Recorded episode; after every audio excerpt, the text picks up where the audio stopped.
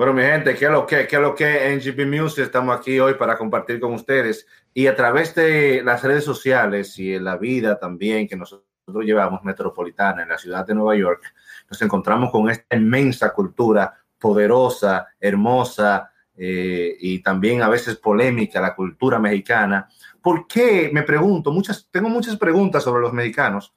Quizás me puedan contestar por aquí, que quizás nos podamos equivocar y todo, pero no, no, nos hemos dado cuenta que últimamente, eh, por lo menos yo me he dado cuenta, que ellos son muy protectores con sus estrellas y con su cultura y con sus raíces. Y, y me gustaría compartir con ustedes por qué, sobre todo desde la perspectiva de nosotros y en el ámbito artístico, de, con sus estrellas, cantantes, actores, etcétera.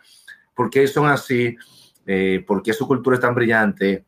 ¿Por qué es tan diversa? Y por qué eh, nosotros debiéramos aprender algo también de ellos. Así que, mi gente, Sheila Sánchez, Marino Batista, estamos aquí en GB Music. ¿Qué es lo que? ¿Qué es lo que? ¿Qué es lo que? Hey, ¿qué es lo que tú dices, Manuel? Magnífica introducción, mi hermano, a nuestros hermanos mexicanos.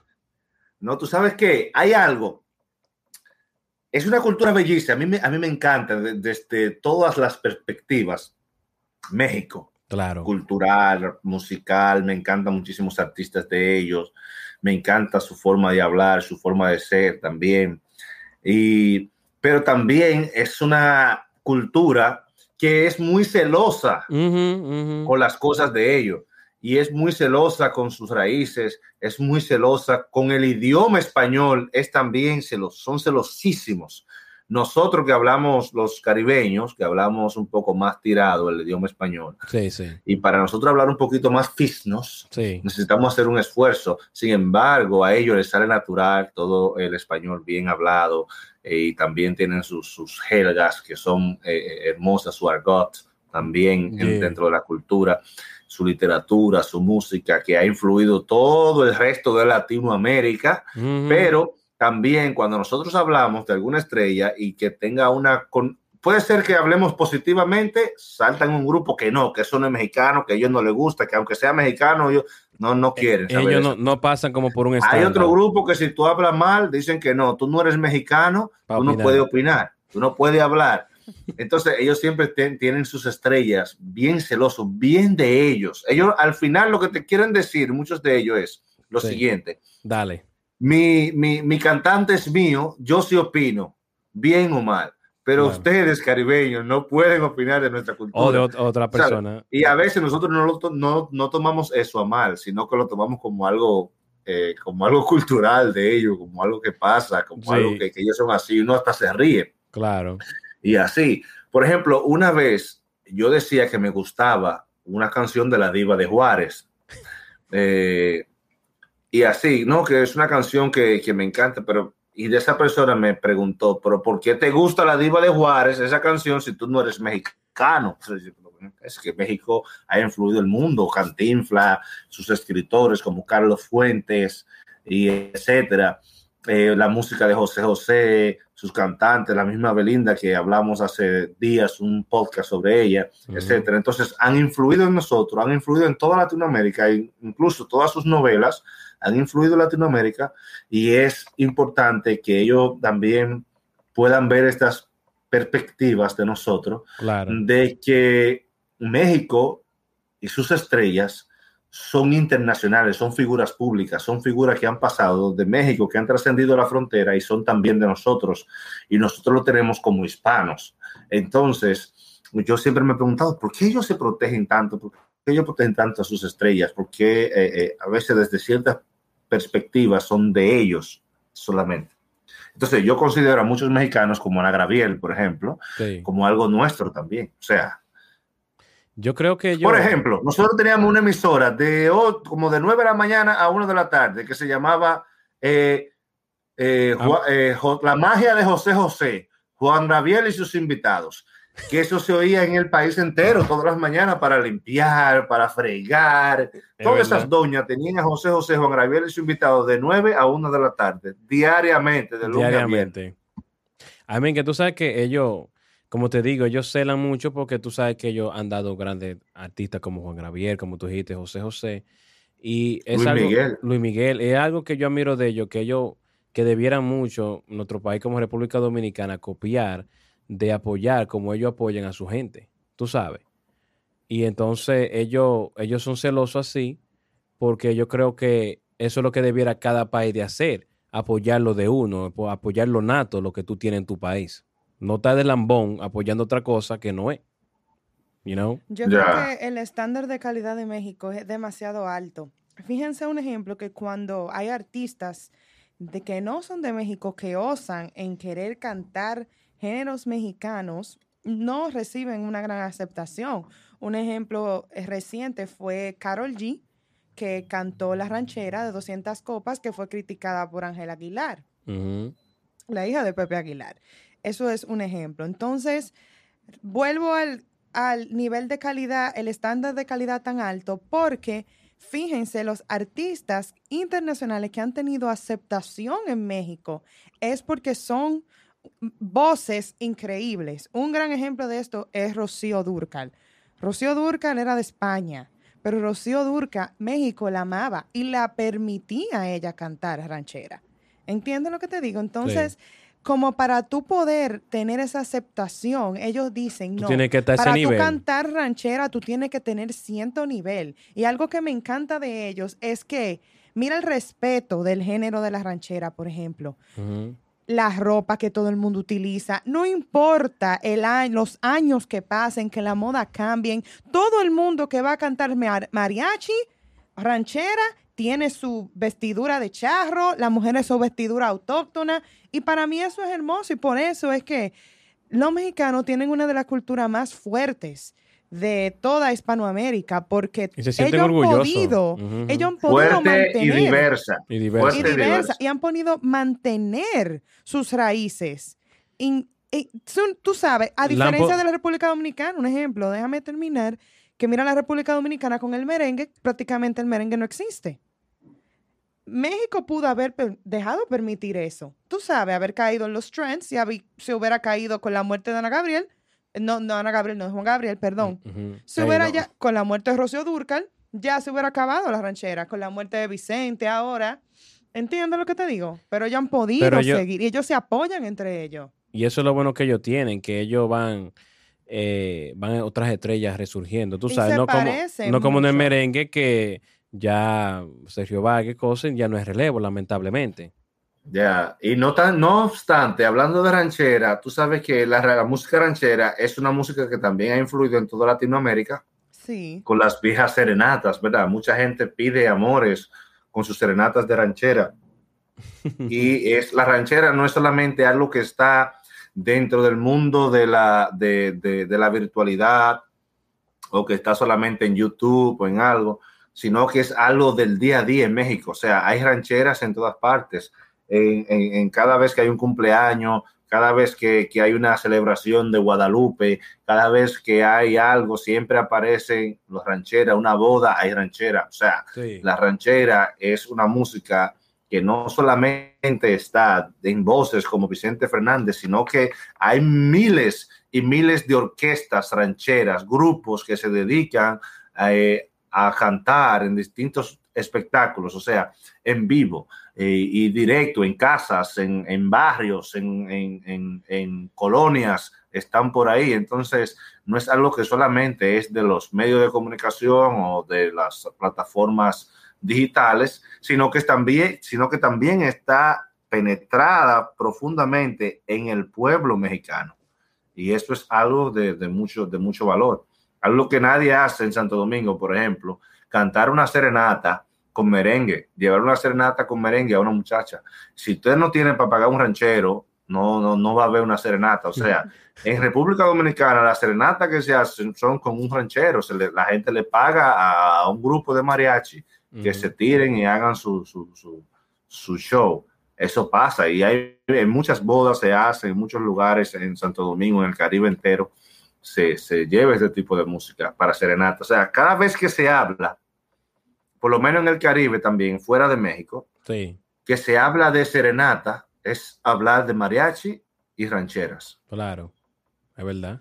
Es cierto, pero se puede decir que también México, para mí, en mi opinión, es el país que tiene la- una de las dinastías familiares más eh, exitosas, ¿no? Porque si tú te fijas, Ah, tocamos un poco de eso. hablamos de eso, y tú te fijas, casi la mayoría de los padres e hijos que han sido famosos, casi la mayoría son de México en la música. Y nosotros mencionamos mucho Vicente Fernández con Alejandro Fernández, Sí. los Rivera, eh, ¿quién más? Eh, los mismos, hay muchos, los Aguilar, Pepe Aguilar, los Guzmán, muchísimos. Si tú te pones a pensar, hay, hay muchísimos más, a diferencia de otros países, que no es el mismo success rate. Tratan de Entonces, pasar te la. Eso te demuestra lo mucho que México apoya su música, sin importar, eh, sin, como sin tener como ese prejuicio que hay, hay otros países que tienen, como, ah, mira, este es el hijo, vamos a decir, de Daddy Yankee, porque yo lo voy a apoyar si él tiene todo. ¿Entiendes? Sí. A diferencia de México, como que México no importa tu background, si tú tienes talento y tú eres de México, ellos te apoyan.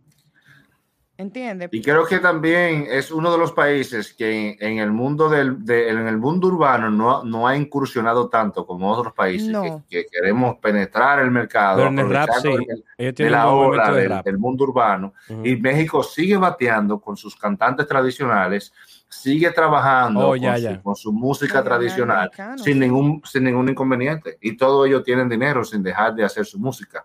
Sin embargo, eh, a una persona que canta otro tipo de música, muchas veces en, en- en el Caribe se considera ya que no está en la onda. O sea, si tú no estás haciendo está viejo, reggaetón y Está dembow, viejo. tú no estás en la onda.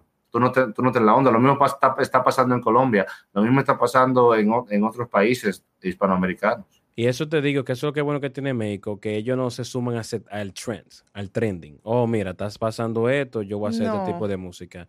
Que es lo que es diferente a países del Caribe, otros países, que el- si lo que está es reggaetón es rap, para allá que yo me voy porque para allá está lo cuarto. ¿Tú me entiendes?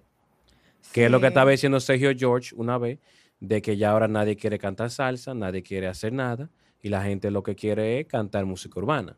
Es, en eso es lo que está, porque hay que estar el dinero. Él dice que si se- si, se, pega una gente cantando salsa, ahí va todo el mundo a, a meterse a cantar salsa, porque hay dinero. Porque así es que está el movimiento ahora se ve. Tú ves. O sea, nadie trabaja un género desde el piso y se mantiene No. así. dije.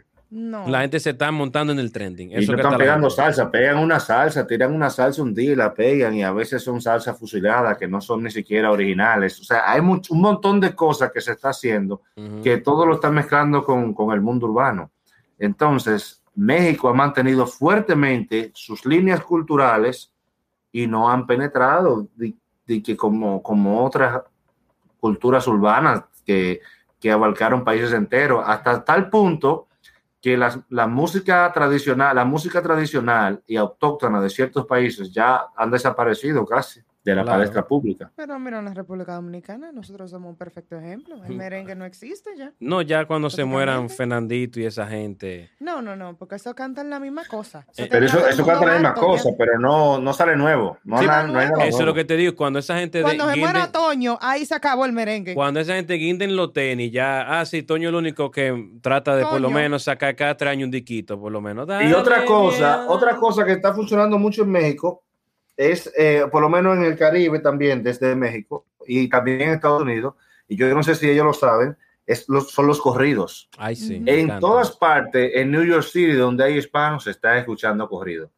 Ya, los tigres que además escuchaban rap y cosas, te están tenemos, escuchando tenemos un pana, corrido Ra- Rafalén en eso, en corrido ahora. ¿no? Es, es muchísimo corrido en todas partes Oh, y, wow. y- y- y muchísimas fiestas de orquestas que cantan corridos se están llenando full en todo el Alto Manhattan. Todo el Alto Manhattan está lleno de corrido por todas partes. Es por- sí, porque es como que mandan una historia y eso, se hace sabes. mucha historia y... Y la gente se puedes- identifica con eso, tú No, sabes. y tú puedes ver lo fieles que son ellos, que sin importar amenazas, lo que sea, porque hay una, hay una, vamos a decir, como una mala imagen en una cierta parte, o tal vez las personas tienen una creencia debido de la media, que cantar narcocorrido es peligroso, debido al patrón que ha habido de muchos artistas que han sido asesinados por cantar narcocorridos. ujú. Pero ellos todavía siguen fieles a eso y lo siguen cantando. Es un género, es un amenaza. género, creo. Así. Claro, es un género. Entonces, a mí la verdad, yo me la hallo- yo me hallo esa cultura súper bonita, a pesar de que los mexicanos en Estados Unidos, muchos de ellos han sido súper marginados por el racismo, por la discriminación, todo eso. Es una de las razas, para mí, en mi opinión, más trabaja, mucho, no la más trabajadora, pero muy trabajadora en, en, Estados Unidos. Los mexicanos, los mexicanos. Y tú ves que casi no tienen problemas, que casi no tienen escándalo. Todo tranquilo con México. Esa gente viene a este país a trabajar. A, muchos de otros países también, pero ellos, claro. ellos como que están dispuestos como a, ir más allá, ¿entiendes? A buscarse su Sin complejos. No tienen excusa de que, yo no hago esto. No, ellos tienen... No importa que ellos crucen por los alambres. Tan... Alambre, cocinan comida dominicana, ya eh, son pizzeros en Nueva York. Ellos meten mano a todo. Pero lo que quieren es trabajar. Y eso Muchos empresarios también. Muchos empresarios también. Ellos tienen a Carlos Slim, que es uno de los empresarios más famosos e icónicos del mundo. De Verizon, un ejemplo, que solamente la gente se enfoca en, vamos a decir, en la música, pero también, como dijo Manuel, empresarios. En los negocios, muchas figuras, actores, muchos actores también famosos. No, muchísimo. Actores tienen muchísimo. En televisión tienen las empresas más grandes de, de, Latinoamérica entera. Ellos son la meca de la televisión en Latinoamérica, digamos, por decirlo así. Y eran la meca del cine mucho antes de Hollywood. Ellos eran la competencia fundamental de Hollywood, era, era México y en la televisión, Televisa, Univisión, todo eso que nace con, ellos y esas producciones que ellos tienen para México, todo eso, todo eso es, eh, parece muy, no, nos parece muy normal, pero todo eso es una industria que ha sido construida de muchos años y con mucho, mucho dinero. Y muchos de nuestros actores de allá también han, ido a México a hacer muchos cursos que ellos ofrecen también. He escuchado mucho eso en entrevistas. Sí que México también ha ayudado mucho a, República Dominicana en eso también. Y México también es una, una de las cumbres más grandes del turismo. También México, tú sabes, México, yo creo que en México la gente no se asienta a, a analizar a veces todo lo que México tiene que ofrecer como país. Muchas veces pasa por desapercibido, tú sabes, porque como dice Manuel, hemos crecido con esa cultura, y, pero tú te sientes y tú te pones a analizar todo lo que México ofrece en Latinoamérica y cómo México es protector de su cultura y de sus artistas, de sus estrellas, son un ejemplo en realidad que muchos países como la República Dominicana deberían de copiar eso, porque la verdad es admirable, en mi opinión. Y, según lo que hemos, estamos hablando, ya entendemos por qué que ellos son así. Porque tienen su estándar de calidad. Tienen su estándar, vienen rompiendo estándares, como dice Manuel, competían con Hollywood, eh, los artistas y esto. Entonces, ellos tienen, tú sabes, pueden exigir. Y tienen también, ellos tienen unas de las diversidades culturales y biológicas humanas más grandes también que hay en toda Latinoamérica. O sea, los mexicanos son muy diversos. Tú puedes encontrar muchos, muchos matices de piel, colores, formas, expresiones, claro. etcétera. Y también hay muchos mexicanos que acusan a otros mexicanos de racistas. Ah, también hay muchos mexicanos racistas. Eso es todo en Latinoamérica. Eso en todas las razas. Que Esa es la nueva, lo, nuevo ahora. Es el trending nuevo. Tú eres trending nuevo, ahora es racista. Ah, sí. Tú, dices algo entonces, tú eres racista. Sí. todo, todo, todo. Entonces tenemos, tenemos de todo. México es una cultura muy variada, con muchos intelectuales también, muchos escritores, eh, y, en el campo de, de la historia, también son ricos en historias. México es rico en, tradiciones religiosas, eh, en manifestaciones populares religiosas. Tiene, eh, déjame ver, en México también tienen los artistas gospel más sonados de Latinoamérica, como Adrián Romero, Marco Sweet, etcétera, oh, eh, y muchos otros. ¿Qué te digo? Tienen una influencia grandísima. El santuario de Tepeyac, de la Virgen de Guadalupe, visitan millones de turistas anuales. O sea, que por ahí, nada más para visitar el santuario, hacer promesas, hacer oraciones, a recibir misa, va muchísima gente de todas partes del mundo. Pero que te digo, mira, Cultura Jesús Adrián Romero, como tú dijiste. Cultura es que ellos tienen, ellos pueden, ellos tienen tantos artistas y tantas cosas que ellos pueden exigir esa calidad de, de, de cultura, así como ellos hacen, como dijo Sheila sobre Carol G cuando fue a cantar la ranchera. Que, no, cualquier, no cualquier loco puede, esa gente tiene estrellas, no cualquier loco allá va lo van a lavar, como, hey, llegó fulano, no, no, no, usted tiene que, usted tiene que tener, pasar, tú sabes, una, un nivel. Pero eso es lo verdad. Y te digo, cuando ellos son fieles cuando ellos te apoyan, cuando ya tú dices, mira, ellos te la dan, como digamos nosotros, ellos te apoyan. Porque en todos los videos que yo he subido, cuando yo comencé a hacer YouTube, siempre ha sido ellos, la, la, los mexicanos que siempre me han apoyado y cuando te la dan, te la dan y te dicen, mira, está haciendo un buen trabajo. Como así mismo te la dan, así mismo te acaban. Cuando tú le hablas de sus estrellas y sus cosas también. Tú ves. Hay que tener cuidado hablando de las estrellas de. Sí, ya no pasó, ya no pasó con Belinda. Bueno, es cierto. Bueno, mi gente, yo creo que hasta aquí hemos llegado con este interesante tema que hemos tratado sobre, sobre México, nuestro querido México y esperamos que tengamos una mejor relación a partir de ahora con los mexicanos que le encanta este podcast, que a veces nos tiran eso, esos ramplimazos. Sí, pues eh, esos bofetadas, esas bofetadas, no mames, güey. a la verga.